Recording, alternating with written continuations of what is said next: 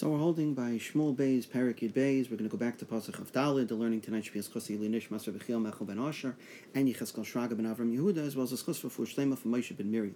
So we learned previously that after David uh, hears about the death of the child, David ceases his prior davening and his fasting. And he gets up and he washes himself and he changes his clothing because, as he explains to his Avadim, once the child is dead, there's no longer a purpose in davening. You don't daven for something that already occurred to change the past. And so, therefore, there was no longer a purpose in engaging in tefillah to save the life of the child.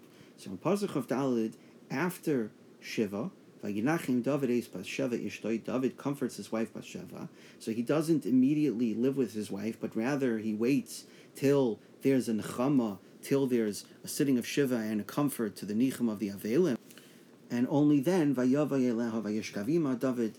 uh, comes to her and lays with her. So the Gemara in Katan learns out that the pasuk here is teaching you that tashmish is aser while a person is an avel, because here you see that first Vayinachim David. First David engages in nicham avelim for whatever the period of avelis is, and only then Vayava after the period of nechama is over.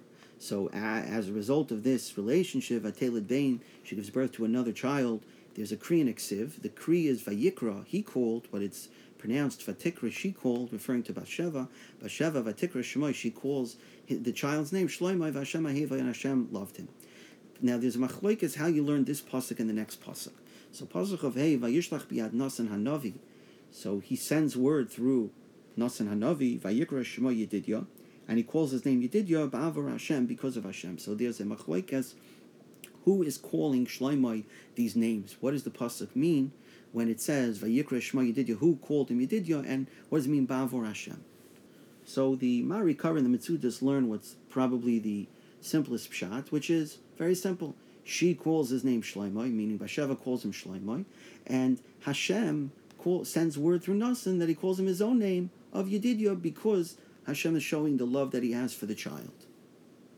The Abarbanel learns at first, the child was named Shloimeh, and then at the end of Pasuk of Dalid, when, when David learns Vashem Aheva that Hashem loved him, and Vayishlach biad Nasan Navi, and he sends word of his love through Nasan Navi. So then, according to Barbanel, Vayikra, David called the child's name Yedidya Bavar Hashem.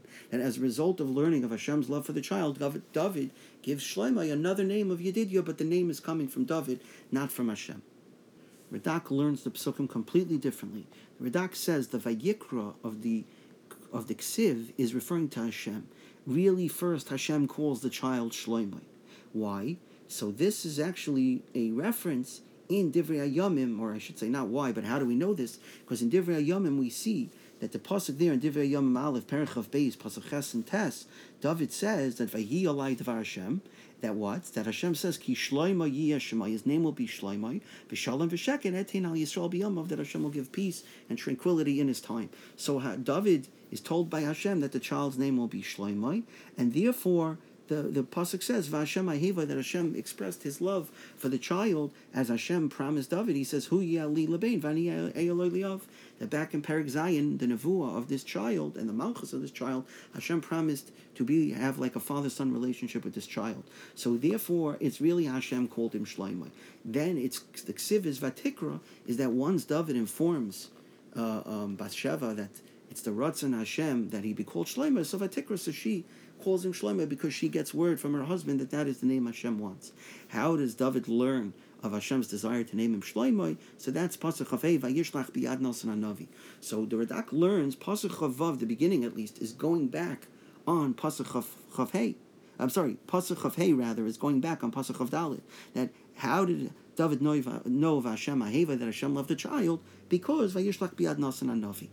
So then, once David hears about Hashem's love for the child, so then in Pasuk of Hey, David himself gives the child a new name, Vayikra Shema Yedidya Bavar Hashem.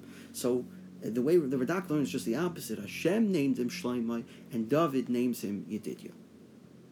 A couple of interesting things about the birth of Shloimeh. First of all, the uh, it says in in Divrei Yomim that uh, when it lists the children of Bathsheba, Shlomo is actually listed fourth. So many of the Mefarshim learn that even though Shlomo was really the first son, as hinted at in these psukim, that he's the next son born after the child that passed away, but he's listed fourth, and for the reasons given there. However, It's interesting is that the Vilna Gaon actually learns that Shlomo was really the fourth son of Basheva, and there were other births before his, three other births before his, and he was actually the fourth son to be born.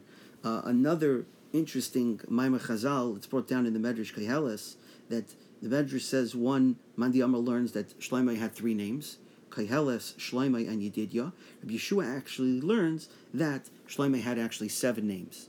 The three that we previously mentioned, as well as the names Agur, Yakel, Lemuel, and Isiel.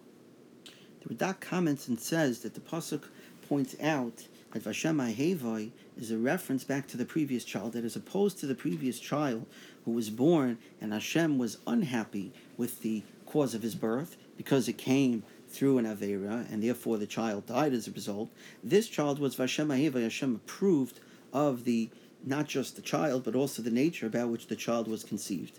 Now, the Malbim says something interesting um, the Malbim says that the reason why he called the name Shloimai is not that he knew that this child was going to grow up to be Shloimai, but that David hoped. David was told Benavua that he would have a child by the name of Shloimai who would experience Shalom and Shalva in his days.